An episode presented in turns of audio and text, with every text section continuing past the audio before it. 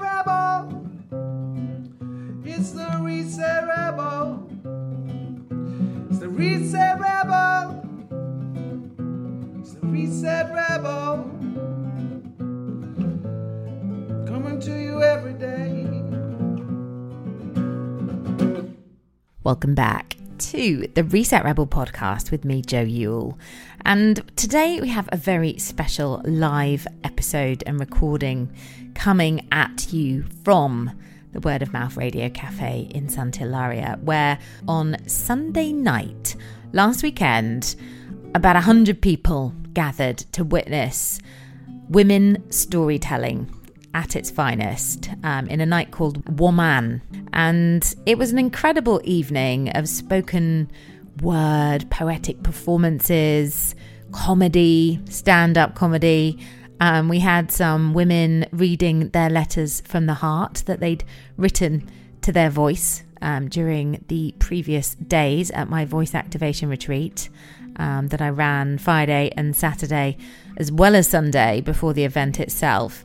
And they were encouraged on the first day of that event to write a letter to their voice.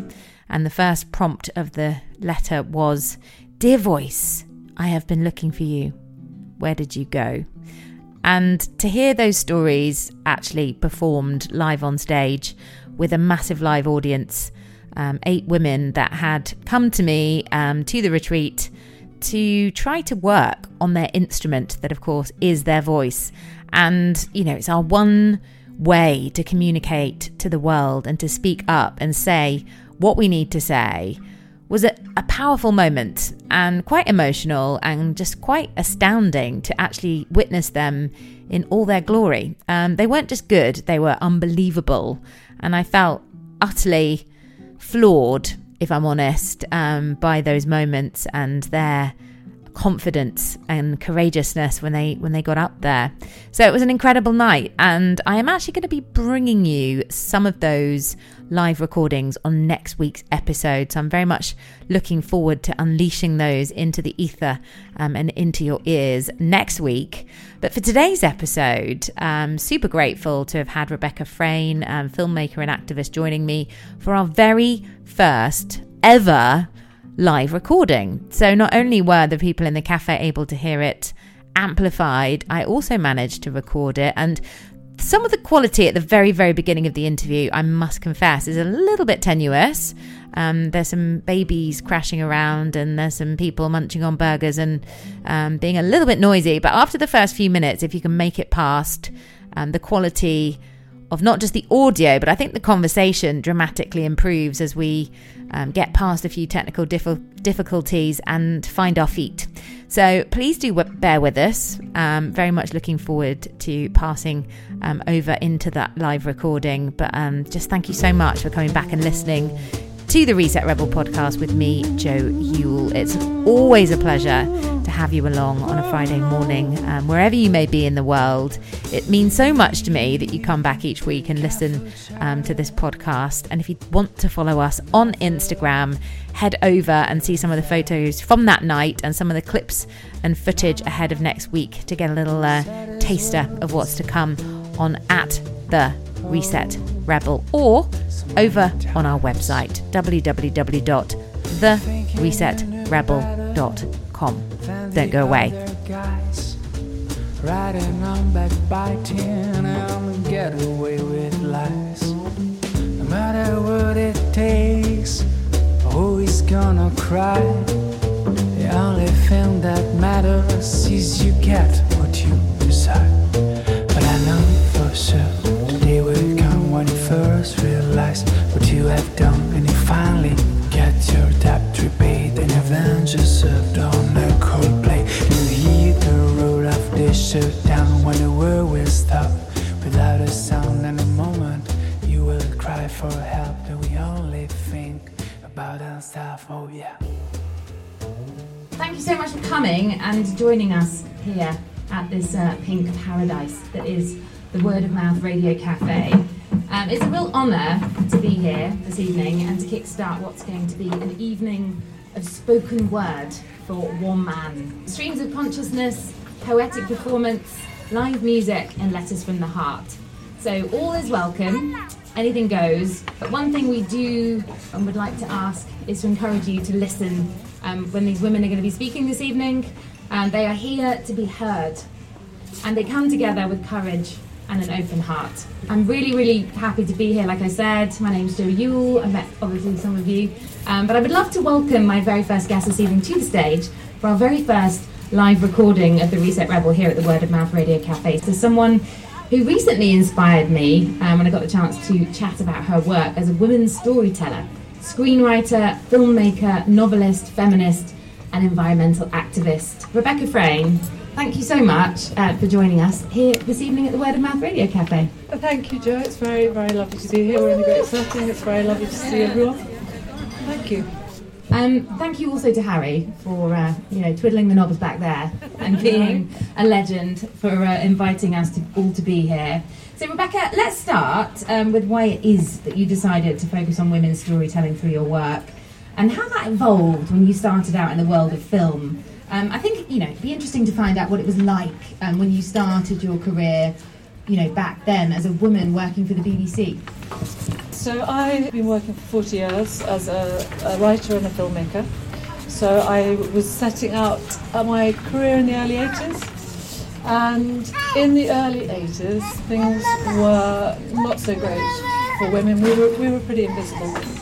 And 2% of MPs were women. We were very visible in, in the public forum, in positions of power, in any position where we spoke uh, about, about any serious issues, really. So I started at the BBC. I had come of age of the women's movement that was launched in 1970. Um, I had heard Gloria Steinem. I'd heard Germaine Greer. I, you know, I, I, uh, there were a lot of feminist thinkers who were very inspirational to me as I was growing up.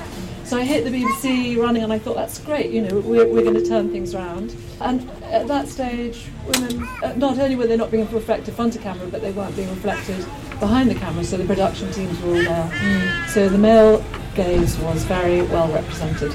And so the ideas that I came up with, I was taken on as uh, in the custom room as assistant film editor. I was full of fire and vim, and we're going to change this. And so I came up with lots of ideas about extraordinary women, and they all just disappeared without trace. Every every idea I came up with, there just was no was interested. So it didn't go so well initially. Interesting. Thank you for sharing that with us. I think, you know, what a time to be alive back in the 80s as well. um, is there a moment in time that you maybe recall um, growing up that perhaps influenced your desire to craft women's stories through your work? I'm not so sure that it was a specific incident, but a general sense of being invisible. So, like everyone, I had history lessons and we appeared to be invisible as women. It seemed like women had built the world and destroyed the world, and where was 50% of the population? It was just like a sort of growing a growing sense of um, mystification. And my mother was a very traditional uh, woman in the sense that she was at home, she was putting dinner on the table, she was absolutely livid and full of resentment, so that was quite interesting to watch. She had been very highly educated, but there were no career paths for her. Um, my father was honoured, he was the centre of the home, and it just sort of grew in me as a sort of general sense that it just didn't sit well with me. I was, um, you know, I was a little bit wayward, and it just um, I just felt more and more restless about how how had, how had this situation become so entrenched. So, what was the first female-led story um, that you actually covered when you were um, starting out? Um, okay, so I'm at the BBC. I'm in I'm in the cutting room. I'm burning with ideas. I'm burning to remedy the invisibility and silence of women. So I came up with a treatment about Annie Leibovitz, who people may or may not know here, American photographer, then inexplicably much celebrated but completely uncovered. Um, BBC not interested, and I was very, uh, I was really looking for women pathfinders. Really, you know, who were the women who were telling these stories, who could inspire me, and who could I then in turn celebrate? Came up with a, I thought, what about Nora Ephron? She was writing these wonderful things, very funny, much celebrated. Again, inexplicably, no one had covered her. Um, BBC uninterested. Um, came up with an idea about Leni Riefenstahl, who was then in her 80s, who wrote, a, who made a documentary that some people say is a, one of the greatest documentaries ever made. But she had worked with Hitler, and so she was controversial. So I actually flew to Munich gathered my pennies and went to see her and uh, she said she would give the BBC unique access so I came back and I'm really excited and it was just a sort of yawn it's just just no one saw that there was any resonance. So when, when by the time I left the BBC, in much frustration, I took these ideas with me, and there were a lot. There was a spirit of change in outside the BBC, and so those all were commissioned in time. But the first one was the profile of Annie Leibovitz. So that was really thrilling. I mean, she would turned out to be quite terrifying, um, but she was just getting on with it, and it was great, and it was wonderful. I went on the road with her and uh, photographed her doing fashion shoots and more serious photojournalism, and uh, interviewed Mick Jagger and Hunter S. Thompson. If, is still a name that people know he and Tina Brown, who's running Vanity Fair, and, and she had, you know, she had uh, caught two decades, the 1970s on the trail, rock and roll, and the 1980s, the kind of celebrity culture. So, um, and, then that was a sort of trigger of, I think, a tipping point in people beginning to understand that there were all these stories that weren't being told, letting more women like me tell them. Uh, and I suppose it becomes a virtuous circle that as we, we women start to hear these stories being told, we start to, to rise and, and learn who we are and find our voice. So, in terms of you know what kind of voice you aspired to develop, you know, how would you describe that in terms of the stories that you were you know aiming towards telling? Um, so yeah, the, the, voice that I really, really wanted to emulate, I didn't know how I was going to do it, but I was very uh, inspired by women cartoonists in my teenage years. So there's a British cartoonist called Posy Simmonds. There's a wonderful uh, French cartoonist called Claire Bretécher, and they uh, they had this wonderful voice of gentle satire. Um, and using that gentle voice of satire to, to look at so the social conventions of the time, to unpack them, to make you see them afresh, anew, and I really fell in love with that. So when I made, started to make documentaries, that's very much the the approach. That always with fondness, not satirising people unkindly, um, just just working with them to find the sort of humour of the human condition, really, and and to try and sort of reflect the what was happening in the world throughout the 80s, the 90s, um, and I've con- obviously continued on for 40 years. So trying to reflect the stories as as, as the times move.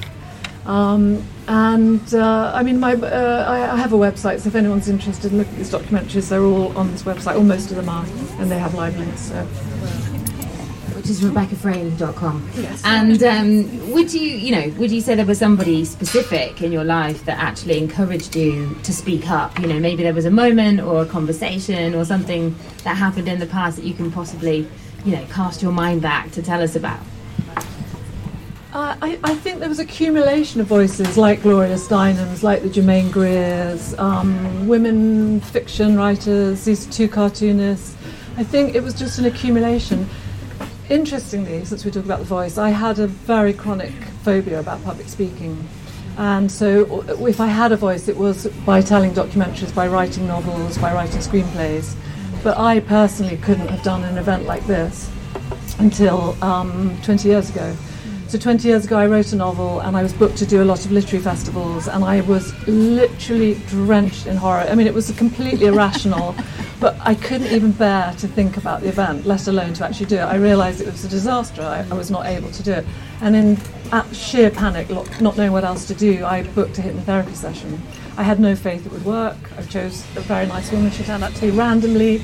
I lay and was went into a deep um, hypnotic state and. Um, when I left, I just thought, well, you know, that's 60 euros I'll never get back. um, and uh, but I realized, I realized when I stepped out of that session that I no longer was dreading the first engagement that I had a week hence. I thought it will come back. And even as I was rising to my feet, I'm waiting for the old terror, and it's gone. It's really strange. And since then, I haven't really shut up. And my family actually wonder if there's a reverse. Is it possible to reverse it? Can we have our money back? Can we find this woman and just basically ask her to do enough? That's so interesting. If you don't mind elaborating further on that particular topic, because that has definitely been part of my story in terms of you know spending most of my life in a cupboard with a microphone on my own, reading the news, or you know spending time podcasting, for example so I haven't ever had to do this, and this has been my biggest fear also for a really long time until I met Alex Gray, who encouraged me to come out of my public speaking shell. And you know, even being here at WOM um, not that long ago, maybe less than a year ago, getting up and speaking to Crazy P in front of an audience was like I thought I was going to vomit shortly before. I had to even just stand up for a nanosecond, and I was like two questions. It was it was bad. And I'm wondering, like, you know, what do you think actually kind of causes that? Obviously, you know, there's the obvious scenario of actually standing here, but I've just spent some time with these wonderful women over here who've been on my voice activation retreat. And I think it's an interesting, you know, interesting question, like where, you know, what is that thing that we're so fearful of? It's such a good question. I find it really hard to rationalise, and I think that uh, hypnotherapy is very effective for what are essentially irrational fears. But I mean, of course, I think we internalise a certain kind of desire to be compliant and uh, not offend. And, and by definition, when you stand up in a forum like this, you know, there are people who are going to be irritated by you or disagree with you. And so you put yourself in danger, I suppose. And there's a performance element, which I have no ability at whatsoever. So I'd be very fascinated of the eight, is it eight women here who just finished your course? And I gather you're all going to speak in a moment. Is that right? Uh, um, and, you know, of course, it is tremendously liberating. We do all have something to say. We do all have a right to say it. I think also in the British education system, anyway, there was a tradition that you only speak if you're right. And I think, uh, you know, what does that mean? You're right. Uh, and maybe in America, I mean, Shanley's here from, I don't know whether she would think in America it's different, that you're encouraged, you have a view, let's hear it. So, so I, you know, I had to sort of lose those ghosts of ticking boxes. Just, hey, just go for it, whatever. So I think the question that follows that for me, I think, has the mic gone off? It sounds like it might have done. Um, I wonder um, what, if you're a bit like me, wishing to elevate the voices of others through podcasting and storytelling and broadcasting, but not, you know, perhaps feeling that that level of confidence to tell your own story exists. So when, you know, obviously you had the hypnotherapy, but would you say that was like maybe a moment that that changed for you when you suddenly felt in more in your power perhaps like other than just just the hypnotherapy was there something was there anything else that maybe embellished that feeling or lifted you up um, perhaps other women around you or something else well, I think in, uh, in the hypnotherapy session, she uh, she was called Annie Jenkins. She's a lovely woman, and she spoke a lot about you have to get out of your own way. You know, you're you're essentially blocking yourself, um, and you have something you want to say. Think about what you want to say. Don't worry about you. So I think that it's definitely easier if you have. I mean, you know, for me, this is a wonderfully moving event where you are encouraging women who want to speak and maybe are, are, are stumbling about how to find that courage. I mean, that's just such a thrilling and on, I feel very honoured to be part to make any contribution to that. And I understand completely where people who are feeling anxious about it would be coming from. So um, it, it, it's tremendously it's tremendously liberating to be able to step up. And um, so I think that when she said that she said well, basically just telling me to get out of my own way was very helpful, and basically telling me you know that, I, that I'm the message that it doesn't you know it doesn't matter about me. It definitely does matter about you because um, through a previous conversation we had, I was very inspired, as I, I said in the introduction. And I feel there's a reason we're sitting here and in front of such a wonderful crowd of people to, you know, speak a little bit about your story. And, and one of the most poignant moments that you shared me, with me um, previously was that you were born in 1962. I Hope you don't mind me sharing that. No, think you were 60 this year. I'm not sure when no, that happened between our last meeting. So happy birthday. Yeah, um, I don't know when it was. But, um, you know, the moment that you actually wrote about for the film Misbehaviour with Keira Knightley and Gugu Mbatha-Raw was obviously that moment um, of the women's liberation movement taking over and kind of, you know, shutting down the Miss World competition. I'd love to know a little bit about, you know, where did the inspiration to actually unearth that story come from? Because I know for you that was a pretty big moment. Mm. Um, so I wrote, as you say, a film called Misbehaviour, and that film came about because 10 years ago I heard on the radio a piece about 1970 and the year that the women's movement was formally founded in the UK. I think it was a year or two after the United America. Shanley might know. Um, and uh, so they got together two of the women demonstrators who that year got into the Miss World competition, and one of the organisers of the competition, and the woman who won it that year. So they're bringing together uh, a moment of social history. And I was just transfixed by it because I hadn't known the women's movement was formally founded in 1970 in the UK. I didn't know they got into the Miss World competition. So the Miss World competition, to put it in context, was the highest rated show in the world. And in those days, if you were performing in it, you were either a blonde or a brunette, and you were a combination of your breast, your waist, and your hip. It was pretty out there. and if you were in the final 15, you had the honour of appearing in your swimming costume, and you all turned your back, you turned to, to the camera so that the camera could go down the line and show your backside, and everyone at home, and it was going out live around the world, could decide who had the best backside. So the women's movement said it's a cattle market, which indeed it was. Um, and so they got in and they flower bombed. They didn't flower bomb the contestants, they flower bombed Bob Hope, who was a great figure of the right at that time and a supporter of the Vietnam War. And so, uh, and it went out live and it put this newly founded movement on the map. And, and were, until they kind of got it off air, desperately cut it off, it went out to Australia, to all the Commonwealth countries.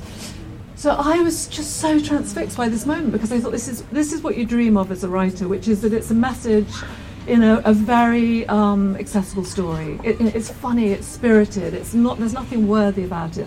So you can tell this story. You can come and see this film for all the wrong reasons. It's girls in swimming costumes, it's pretty girls, and but you get a message.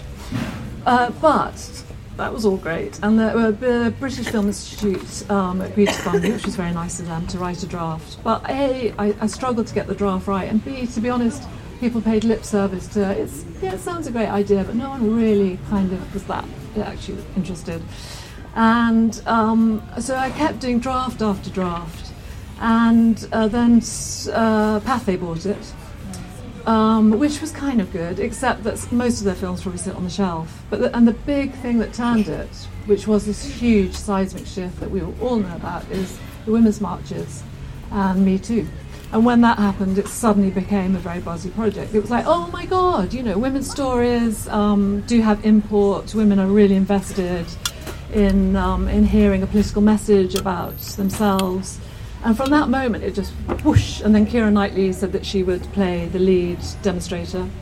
Uh, and, um, and I have to say, it did it very well, and this lovely cast all gathered. And, and Pathé were great because they really felt it was important that we were an all women team. So it was only, it, the cast were pretty much all women. Um, I was uh, obviously write, female writer, and the producer was a female uh, woman, and the director was a woman, uh, Philippa Lowthorpe. So um, it was really great, except that uh, it opened in every cinema in the country last year. I've lost track, two years ago. It was so exciting. It was every cinema in the country like it never happens. Four days later, lockdown. So all through lockdown, it, Misbehaviour, which is the name of the film, was emblazoned on the front of every cinema in the UK, but no one could see it. But anyway, you can see it on iTunes or any of those platforms if you do want to see it, if you're remotely interested on the basis of this conversation. It's, it's, it's, it's very spirited. I would recommend it. I love the fact that when you described it um, a while back, you just sort of said that it was really about putting the patriarchy on the dock.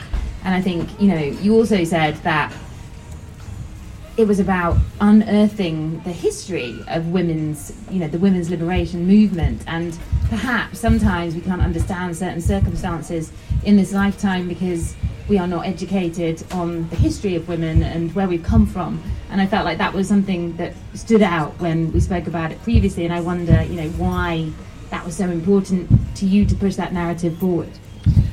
Well, I think you know why it was so interesting. Why is that a story that hadn't been told? It, it's it's it's female gaze, isn't it? I, it? It fascinates me.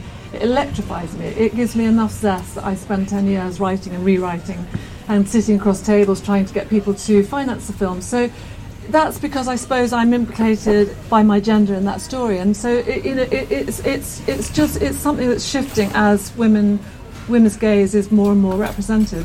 And post, I mean, Jane Campion wonderful um, feature film director, described the um, the women's marches as being akin to the Berlin Wall coming down, and I think it was a seismic change. I think there was a before and after. So, so just you know, I think that, and I, because I grew up with no history, so where is our history? We had history. We were doing things. And actually, a few years before Misbehaviour, my film came out, uh, Pathé also made a film called Suffragette, which is obviously about the suffragettes. So, you know, these are amazing stories in, which women had agency and they were proactive. And it's the old cliche, which is so dull to say this, but it was fresh once, which is you can't become the thing you can't see. Mm. And, it, and, and, and I hopefully it seems really tired to say that now because things have changed so much. And if you're looking from Fleabag to um, what was that amazing series about Miss America, I don't you know there are so many stories now, and there's so many women storytellers being allowed to tell their story. So it's so great that you guys are all going to be participating in this forum tonight. I'd like to move on to a documentary that you also made, a film about Aung San Suu Kyi, obviously the Nobel Peace, Peace Feature Prize. film. I'd love to get my lips around this one. Nobel Peace Prize laureate. There we go. Um, and, you know, the film was called The Lady, and, you know, I love the story, but it's extremely tragic what happened um, to her. I mean, she's still alive, she's still with us, she's still in Burma, she's still, you know, under kind of internal lockdown. Um, you know, we've all just been through that, we know exactly how that one feels. And I think that story, again, is just another absolute classic, and it was amazing that you put that out into the public domain for people to really kind of wrap their heads around what a difficult and tragic tale that really was. Would you like to kind of maybe, again, just give us a bit more of a background about why you wanted to kind of bring that to the fore? Yeah. So it, it's actually a feature film, not a documentary. It's called The Lady. It was directed by a French director called Luc Besson. And that project came about. It's uh, Michelle Yeoh plays Aung San Suu Kyi. If anyone knows her, she's she was a martial arts star. It was a slightly odd and unlikely. So Aung San Suu Kyi, I'm sure you all know, is was this great uh, figurehead for change uh, in Burma for democracy, and as you say, has been under house arrest for many years. Was released briefly, and now relatively briefly is back again. So uh, I fell in love with this story again uh, because I went to Burma with my um, then boyfriend. And we went to Burma in 91, and we went because I didn't want to get married and he did. And I had no idea why we thought it was going to be resolved in Burma. but that's where we went. And we had to go on a government tour, we had to have a government minder. It was really sobering what the military effect on that beautiful country was. But Aung San Suu Kyi had just been put under house arrest, and what people wanted to do when our government minder was far enough away was to sidle up to us and whisper about their only hope was this woman, who I'd never heard of. I knew nothing about her. But immediately, again, you know, a woman who has this sort of political resonance, who seems to be the only hope for these people who are so demoralised. So I start to follow her story once I go home, and I discover she's married to a British academic, and she's left behind in the UK both her husband and her two young sons. And what had happened was that she uh, had been born in Burma, but then come to the UK, married, had children. She went back to Burma in the middle of a very uh, politically turbulent time to nurse her mother, who was in hospital. And the uprisings just took over. And she decided she would stay and fight for democracy. So she had to basically, it was an extraordinary feminist story, which is it's a woman who has to choose between political principle or her family. So um, I I just followed it. I followed it, and there came a point where I just thought, well, I should do something with this. So I I, I got to know her British family, and um, her husband by, had by then died, and that had really heightened the pathos of the story, which is he knew he was dying, and it, she they the British the Burmese authorities always said to Aung San Suu Kyi, you can go, you can go anytime. Go back, go see your family, but she knew that would be it. She'd never be allowed back in. So when he was dying, they said, You better go and see him. And she knew that she's really, this choice had come to a terrible point, which is that if she took their offer, that would be the end of her fight. So he applied, I can't remember what it was now, 52 times for permission to come and say goodbye. And uh, no permission came. And so when she knew that it was not going to be possible that she said goodbye to him, um, I discovered her family said they had this film of her saying farewell and no one had seen it. So I, they, sh- they gave me the film, and it was an extraordinary thing. So she basically went to the uh, British, ex- British Embassy in Rangoon, and she sits down in front of the camera. And she's very formal. I don't know how many people have seen her speak. Very, um, you know, she's, she doesn't emote. Um, she's, you know, known as, as a kind of steely character. So she switches on the camera. She thanks her husband, Michael Aris, for their marriage. She thanks him for the two children and she says, I'm wearing your favourite orchid. She always has a flower in her hair, it's kind of the symbol. And then she starts to break down, so she gets up and clears frame. So, you know, again, it was a sort of human story behind this sort of very public facade, is always something that, you know, draws any, you know, me in as, as I learn about the story and hopefully an audience when you make the film. So, yeah, that was a film that was made, I think, about, I've slightly lost track, 20, 15, 20 years ago. Again, it's on a, any various platforms. Um, but made in such a different context, interestingly. Luc Besson is the absolute old school film director that, you know, that basically, you know, I think he's currently under charges from several different actresses and you know, all of that stuff, the Harvey Weinstein stuff. So it was interesting actually to make two feature films and, and mark the change. In that the first one was completely a male team about a woman's story by a woman writer, me, and the second one was a woman's story by a woman writer told all by women. So you know we're moving forward. We are moving forward without of a doubt. I think um, obviously you know that must have been a very, very, very difficult decision for her to have made. And, and the theme of today has been difficult conversations um, and perhaps casting our minds back on retreat and in workshops today with the wonderful women that I've spent some time with. And to think about perhaps a moment in time where we've had a difficult conversation and maybe that outcome hasn't been quite what we expected or hoped or desired. And um, to say those words and give voice to the thing that perhaps we wished we could have said in that moment. And I think that that's been really powerful for us specifically today and to have a think about that. But I wonder for you, has there been a moment in time through you know your work in the media? I've definitely faced my own challenges whilst I was um, working in London as a journalist on many many levels. But I wonder, you know, from your perspective, has that been something you've come up against, and maybe something you would wish to share with us? Do you mean have there been times I wasn't able to speak? Before my hypno- my magic hypnotherapy cure. Is that what you're asking? More like the difficult conversations that have come up through your work as a woman in the, as a woman storyteller. The difficult conversations. Well, the difficult. Co- I, no, I think it, it's not a difficult conversation. Uh, uh you know, I've been working for 40 years as a filmmaker. It, the, the, problem wasn't they were difficult conversations. The problem was that you know what, you didn't even get into the room. I, I've been happy to have the difficult conversations. So I think it was more that you just didn't sit in the room, that no one engaged and they made the right noises because they knew, you know, to be PC enough. And so I think uh, that w- I would have actually welcomed a few difficult conversations. and you never know the rooms you didn't sit in, and the and the you know the football matches that you didn't go along where a deal was struck, and the golf game that you didn't. I mean, that was all. You know, I, that was the era I grew up in. Um, and now, do I have difficult conversations? You know, I, I mean, all, all projects are a nightmare. They all create deep misery. and then you just pick yourself up and you do it again and hope it'll be better. Well, that's inspiring because there was definitely some of that, you know, going on um, the last few days, and, and that, that's where, you know, that's where the lessons are. That's where the growth is. I mean, it sounds really cheesy, but yeah. it's true.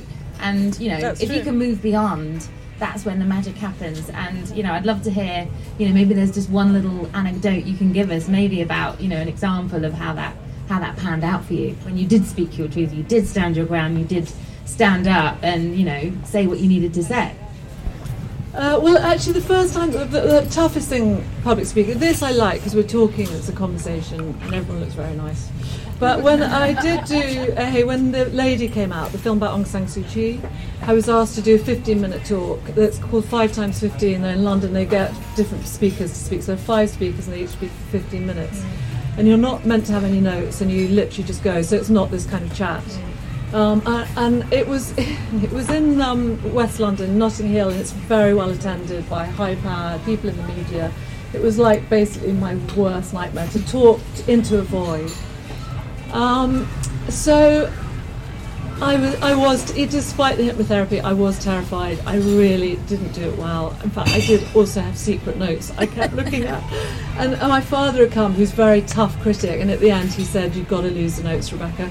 But I was euphoric because I didn't die. It was okay. well, yeah, that's exactly it. I mean, I think the only way that I've learned to get up and do this kind of thing was like, well, what, you know, what's the worst that could happen on the other side of that? And I think if you do get up and do the thing that you're most terrified of, like sitting here with you, even though you're very lovely as well, um, yeah, it's like, what's the worst thing that's going to happen? I'm just going to feel a bit, you know, embarrassed perhaps or difficult on the way home, and then tomorrow morning I'm going to wake up feeling amazing because I actually did the thing that I said I was going to do.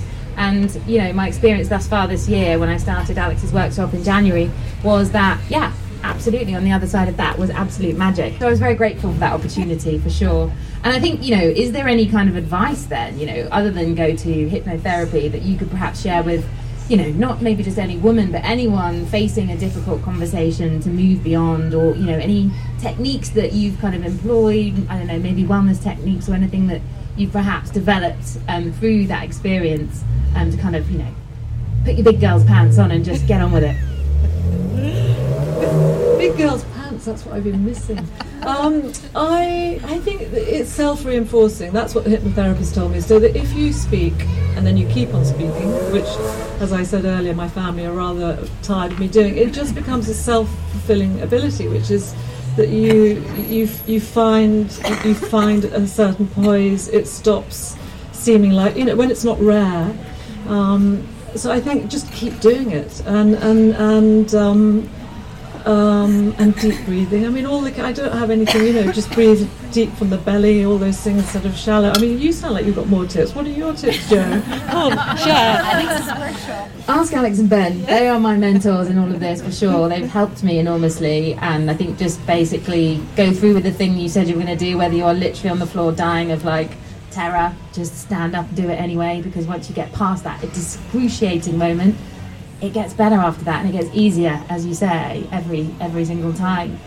And I would obviously love to end on a high, and I have a habit of like bringing in that kind of magical, happy thing at the end. But I would like to also address the fact that for me to create this voice activation retreat specifically, which is kind of like the wrap party tonight, um, to say the words that perhaps women globally are unable to say. And I feel like there's been so many events with the Roe v. Wade, we've had the women in Afghanistan kind of facing the challenges of being um, re, you know, put under the kind of Taliban rule. And now we have this incredible story going on in Iran, which is extremely sad, but also extremely inspiring in many, many ways to witness um, and see yeah. this uprising. And I just wondered, you know, kind of how how you're feeling about that. Well, I think it's really interesting to and uh, moving, as you say, to see what's happening in Iran and to see how what women are doing in Iran is this sense of stepping forward to have a new sense of themselves, a new sense of confidence about um, asserting what they wish to be the case. And what's really extraordinary is to see how in Afghanistan they're watching and the women are stepping up and being inspired. So again, it's you know going back to being self-reinforcing. I think that the more women speak, and the more women have the courage to speak, the more other women have the courage to speak. And and and you know we are in. I mean, uh, Joanna Macy talks in uh, environmental terms about the Great Turning, and I you know I think that's true, and I hope it happens as rapidly as the systems change needs to. But I think we're also in the Great Turning in terms of voices. You know, uh, in terms of gender, in terms of ethnicity. Um, and, and that's really thrilling. I mean, Misbehavior, the film that came out last year, it's intersectional. You know, it wasn't enough to just tell the white point of view, the women's point of view. You know, it's, it's, it's a film about race, and, and it also represents the, the male perspective, as indeed it should. And so I think that, um, you know, bring on intersectionality, bring on this, this empathy um, that we're all having by, by having a much wider perspective being widely disseminated. Thank you. Well said. there you go. Is there time for Q&A? I think there is absolutely time for Q and A, and um, yes, what a moment to throw this open to the floor. Who would like to perhaps take this wonderful microphone? Hopefully, it works, and ask a little question or two. Hello, and Hello. thank you. I have a question um, for someone who works in film what is your take on on being silent? You know, and, and what power does that have in the industry, or does it have any at all? Like we talk about body language, or just kind of saying how maybe if you keep silent, that speaks louder than words. Like, has there been an example in your work where something went right or something went wrong, or maybe nothing at all, but then you notice a character, whether not fictional, like a real character that you've had experience with, that has maybe like kept silent instead of, you know, giving a, a critique or giving a long explanation for a, mm, a decision making. I'm just so curious about that because for me it's showing up more and more, like how silence becomes um, so powerful and how you can walk in a room and be able to read the energy of yourself and, and maybe the, the topic of the evening if you're just kind of with yourself and staying silent and also observing others that take time to pause. I'm trying to visualize what um, how silence would be powerful in storytelling. Um, So I, I, I can't think of an analogy. You'd have to be more concrete. I mean, I think in general, um, if you're talking about in, in specific in film, which is the beginning of your question, you know, you are there to offer a perspective, and, so silence, I would say, would be an, an anathema. And I think it's so recent that we've been invited into that room that we are behoven to try and offer intelligence and, and, and gravity. But I would say that silence is dangerous whilst we make a sort of transitionary period to making, earning our place in that room and making our mark in that room. Anyone else?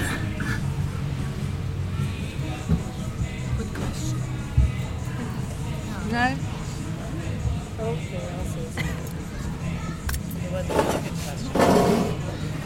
Hi. Hi, my name's Michelle. Ooh, You might need to come closer. It's not that long. Not normally do I come up and say volunteer, but after Well, a bravo. sangria and a nice little red wine starting here. Bravo. Um, okay, so I'm from America, and I've always thought the best way, and I used to be shy when I was young. and One day I just, at some point, just got over it. But basically, when I want something, it's all in my face. You'll see a face that says determination, and there's no going back. I don't know what that face looks like at all, but it has helped me in tremendous ways in my life. So I don't know how to tell anyone how to get there, but when you get fed up at some point, it doesn't matter what you say anymore, right? So um, that's my take on it. Is your point that d- determination has helped you in life? Yes, do you want an example? Yeah. yes, please. Okay, I went over to uh, Moorea, to French Polynesia, Yeah. fell in love with the lagoon, went back a second time, went back a third time. I went back on the second time, and my father picked me up, and he, I told him, I said, I'm going back to Moorea again. He goes, What's the matter? What's going on? I said, Oh, I fell in love with the little island. I said, There's no man involved. He said, Well, that's good to know. And I said, Well, I think I'm going to just stay there. Um, I called the French, I went to the French government, and they absolutely said, No, you can't do that. And I looked at her and I said, I'm going, no matter what you say. Um, so anyhow, I packed my bags and went. Actually, I met the right guy, and he saw that face being determined the minute I walked in the door, not knowing, you know, what that all meant. But he says, you have to get a permit from the government, the president, and after three months, I was was a yes. So determination is a huge thing, and don't ever give up your dreams. That's what I want to say. Well, I mean, thank you for the sharing that story. And I mean, just just to endorse what you're saying, I, I absolutely. If I the only uh, probably the only thing that I really have to offer is a terrier-like I, almost every idea that I've ever had commissioned has been turned down at least once, sometimes twice, and it's really been the ability to just pick myself up, dust myself down, digest a bit of glass quite often, and then just go again. And so I agree. French Polynesia or films or novels or just keep don't let anyone tell you no and you will you will get there. You will. By and large. Has anyone else any more for any more? Going, going. Ah, I knew. I knew there'd be another one. Another taker. I have to come and kneel on the cushion. Hello. Hi. It's like story time. Um, hi, I'm Alex, um, and I'd like to ask: At what point did you realise that you had, you know, a job to do, that you had a voice, that you actually you could make a change, and uh, at what point maybe did that also arise in childhood, but maybe you ignored it? Does that make sense? Okay, good. Um, so uh, I don't think that sadly there ever has been that point until maybe I turned, as you said earlier, I turned 60 in May, and actually it was kind of a revelation to look back on 40 years. But until that point, I think one of the things that galvanised me was never feeling that I had reached that point, that I did have a voice, trying to find a voice, you know, being allowed to say something. But I always had a regret. It could have been done better. It could have been done like this. So try again, do it again. Still is regret. Okay, so go again. So that that always sort of pushing you on, pushing you on. So it was a, quite a surprise to me because obviously when you turn a decade, it's always a moment to reflect back and, and often forward. And, and actually, a kind of peace came into me, and I thought, I, I think I, I have been lucky. I have been allowed to pursue the subjects that I wanted to, and to share them with people. Um, it took 40 years to get there. You got there in the end. Thank you. And in that case, I just have one final question. If it's a chance after reaching the wonderful milestone of 60 to reflect backwards, what is coming up for, for the next 10 years before 70? Okay, well that's a good question. Finn, my son, is here, and we've been. Hello. Oh, yes, I'm writing. I'm writing a book that's called Mother Love. I am finishing a novel um, that uh, what is that called at the moment? That's called Heatwave. But um, very excitingly, Finn, my son, who's here, and I are working on a regenerative farm. Gabby is here somewhere, and that regenerative farm is uh, just up in the north here, and it's a wonderful, wonderful project. And it's a kind of storytelling project because it's modelling systems change, and it's um, it's about inspiring people. So it's got a dry garden, it's got an eco pond, so it's looking at, at how we can do things differently. Um, and we've planted lots of trees and green manure. And if anyone wants to come see it, they're warmly welcome. I think Gabby might be organising something. So that's a whole different way of storytelling, and that really, really has excited me hugely. And Finn and I are still speaking, which is a great relief. That's that's amazing. Families working together. It's a beautiful thing. And thank you, Rebecca, so so much for joining us and for making the time No, to come here this evening. It's Thank been you. an absolute pleasure again to hear your wonderful words. Thank you. Um, so thank you for joining us, and thank you everybody